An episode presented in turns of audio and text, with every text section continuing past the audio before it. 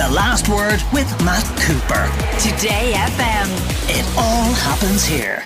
Today FM. Kieran Cunningham, chief sports writer at the Irish Daily Star, is with us. And we'll talk in a moment about the reason we asked you on was to talk about golf. But there were some listeners got in touch, and I think they're right to bring up the issue of the United Rugby Championship doing a sponsorship deal with Qatari Airlines, which effectively is the state of Qatar. And after all the things we've said about how inappropriate it is for football's World Cup to be going to Qatar in November and December, what the hell is Irish and British rugby doing getting in bed with Qatari Airlines?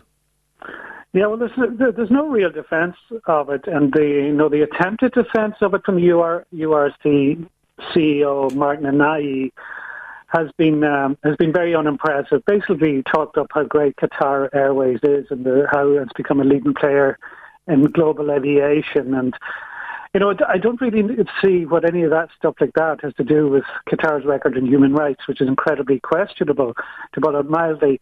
And you know, we got the usual guff from him about growing the game, which people who bought into sports washing in different sports throw in all the time. But we know it comes down to the bottom line that they've decided to chase the money, and the money is in the Middle East, and this is going to come, become an increasing problem across sport. Like it, um, it, it's clear now that Saudi, uh, the Saudi sport minister talked recently about them bidding for the Olympics, and now it's clear that they're going to bid for the Soccer World Cup as well. So this is all part of Saudi a project called Saudi Vision 2030, where they see getting into sport as a, as a way of achieving soft power on the global stage. And as things stand, nobody's really stopping them from doing so. Okay, look, that's something we'll come back to in relation to the rugby at another date here on the last word. But let's talk a little bit about what's going on in the golf. There was no play today at the BMW PGA at Wentworth uh, because of Queen Elizabeth's death. But they are resuming tomorrow and Sunday what is now a 54 hole tournament. The irony of that, Kieran, given that uh, mm. the LIV Tour is a 54 hole event, but at least they won't have shotgun starts. But it's yeah. been pretty fraught, hasn't it, at Wentworth the last few days? Uh, it seems that those who are staying with the PGA Tour do not like the 15 LIV golfers who've turned up to play there.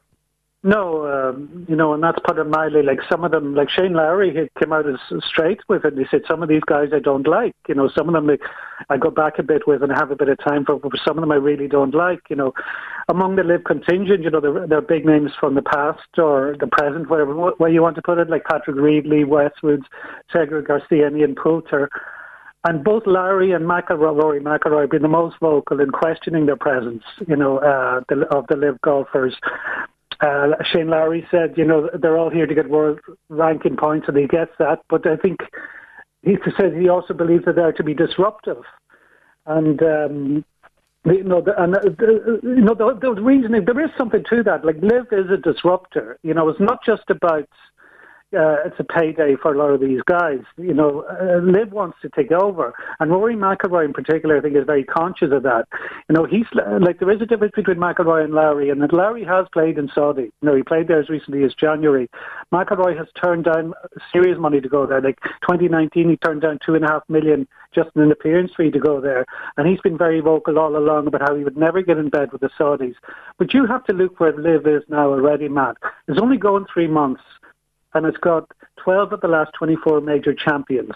It's got the youngest player in the world's top 20. India is a major growth market for golf. It's got the best player in India. So that's just after three months. So people are kind of quick to dismiss it and say it's, it's not going to be a real threat. You know, these are just fellas at the end of their careers. Like that's something Rory McIlroy hinted at, you know, when the Ryder Cup question put in. He said, like, you basically said these guys wouldn't be in contention anyway. But it's getting bigger names all the time, and it is very early and it's very young in terms of its, forma- uh, its formation. But has made significant progress already. Okay, well, actually, we have some of the audio of what Rory McIlroy and Shane Lowry had to say uh, during the weekend. So let's hear Rory McIlroy first. Look, my opinion is they shouldn't be here. Um, they've been paid a lot of money to go play on a different tour that is trying to buy the professional game in golf, and um, they're taking spots away from from players that really need spots this week. Um, you know, this is a massive event on the European Tour, and you're you know, there's there's guys that have missed out because of those players that could have been in and could have kept their cards for next year and, and kept themselves in a job the next year. You know, these these guys don't have to worry about that, that sort of stuff. They're here because their tour doesn't give world ranking points and this tour does. So, um, like my opinion, they shouldn't be here. But you know, the the court ruling in July was that they can be. So until that gets rectified. Um, or not rectified, but is it gets more into in, in detail and more in depth. Um, you know, they, they can play, and, and that's you know we can't really do anything about that. I can voice my opinion, but it doesn't change anything.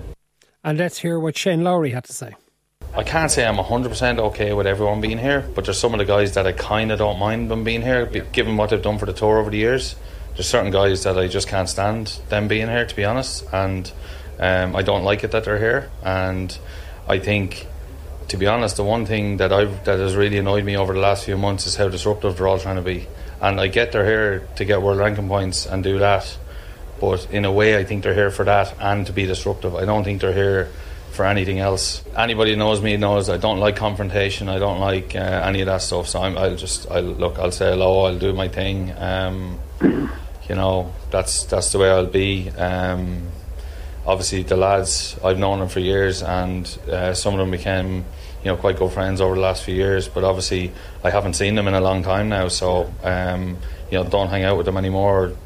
You know won't be going for dinner, but that's just because we haven't seen each other. But um, yeah, look, there's certain lads that I'd shake hands with, and there's certain lads I wouldn't. So you know, are they going to be allowed to play the Ryder Cup next year? Are they going to, you know, I can't see how they're going to make the team, so they're going to need a pick. Um, so uh, whether Luke wants to pick them or not, um, for me, I just want to be on the team.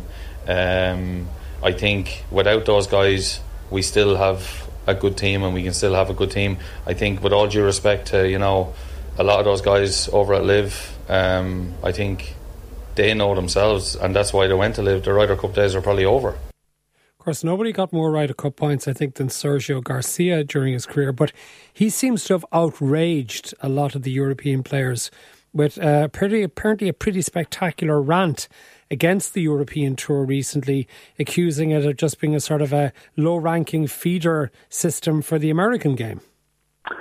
Yeah, no, and, and uh, no, it was clear, like from the words of both McIlroy and Lowry, that there's a huge amount of bad, of bad feeling. You know, and it is a civil war um, you know, within the sport, and it's one that's I think is only going to get uglier because, um, like when the Ryder Cup, you know, is, is coming down the tracks, and the closer we get to, is going to become more of an issue. You know, and this is going to be addressed in a meeting next year with whether the LIV golfers can go and can be in contention for the Ryder Cup. So I think it's just going to become. Uh, a bigger deal all the time. And you know, like you've written about this yourself, Matt. Like a lot of people do question why we question sports so much about getting in bed with the Saudis when governments and businesses, including Irish governments and Irish business, do so. But there's just I think it gives golf and other sports just an excuse to abdicate themselves from a moral responsibility, you know, by pointing to others. I think that sports people, uh, Rory McIlroy has articulated very well the reasons why you shouldn't get involved with it. But it's, I think this is shaping up to be the biggest issue in the next 10 years in sport because of the power grab for the Olympics and the World Cup, as well as the sports are engaged in at the moment. Kieran Cunningham, thank you very much, Chief Sports Writer of the Irish Daily Star. The last word with Matt Cooper. Weekdays from 4.30. Today